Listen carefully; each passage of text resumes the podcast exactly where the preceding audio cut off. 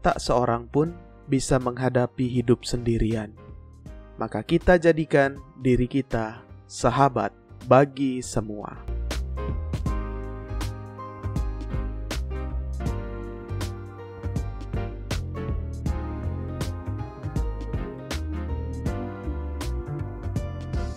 Anda mendengarkan Sahabat Seperjalanan Podcast bersama saya, Romo Bekti. Saudari-saudaraku terkasih, hari ini 11 Februari 2021 kita merayakan Hari Orang Sakit Sedunia ke-29. Maka hari ini kesempatan untuk memberikan perhatian secara khusus kepada mereka yang sakit dan kepada mereka yang memberi pertolongan serta perawatan, baik di lembaga kesehatan maupun di dalam keluarga dan komunitas-komunitas. Kita juga perlu senantiasa memberi perhatian kepada mereka yang menderita berkepanjangan karena pandemi virus corona di seluruh dunia ini. Saudari-saudaraku, pengalaman sakit membuat kita menjadi sadar bahwa manusia itu rentan, bahwa manusia itu mudah rapuh, dan manusia membutuhkan orang lain. Hal ini saya kira membuat kita semua semakin merasakan bahwa kita adalah makhluk yang bergantung kepada Tuhan.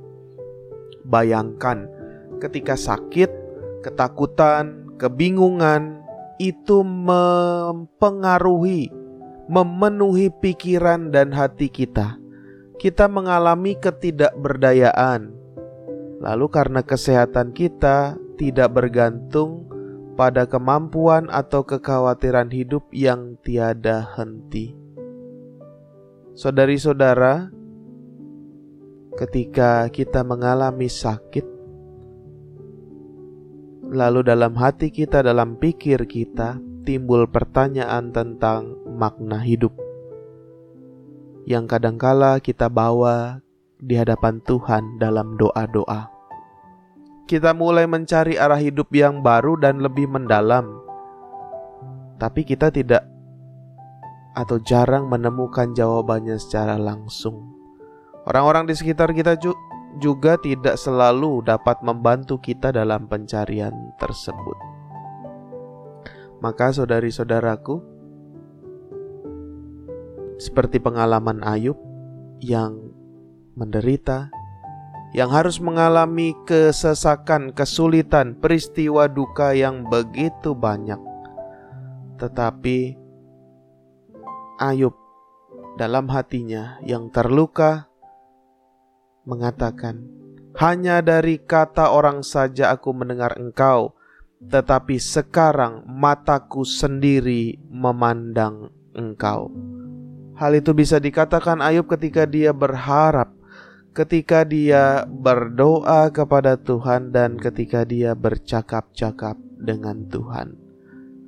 Saudari-saudaraku, kita semua saling bersaudara kita semua saling bersatu di dalam kasih, terutama bagi mereka yang sedang sakit, mereka yang menderita, juga bersama para tenaga kesehatan, para relawan yang dengan setia dan tulus hati memberikan diri, mengorbankan dirinya untuk melayani mereka yang sedang sakit.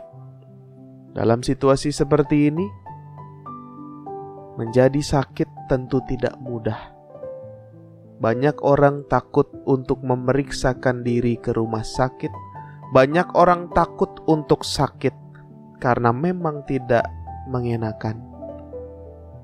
Tetapi atas dasar persaudaraan, atas dasar kasih yang boleh kita rasakan, kita tetap yakin dan percaya bahwa Tuhan, bahwa Yesus akan menjamah kita masing-masing, akan menyembuhkan diri kita masing-masing, agar tidak ada yang merasa sendirian, merasa dikucilkan, atau merasa ditinggalkan.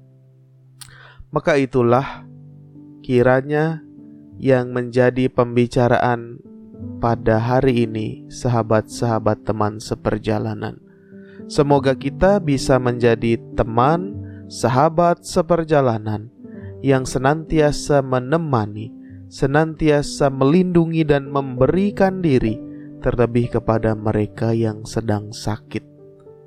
Jangan sampai juga orang-orang yang sebenarnya dekat dengan kita merasa sendirian karena kita tidak jadi sahabat bagi hidupnya.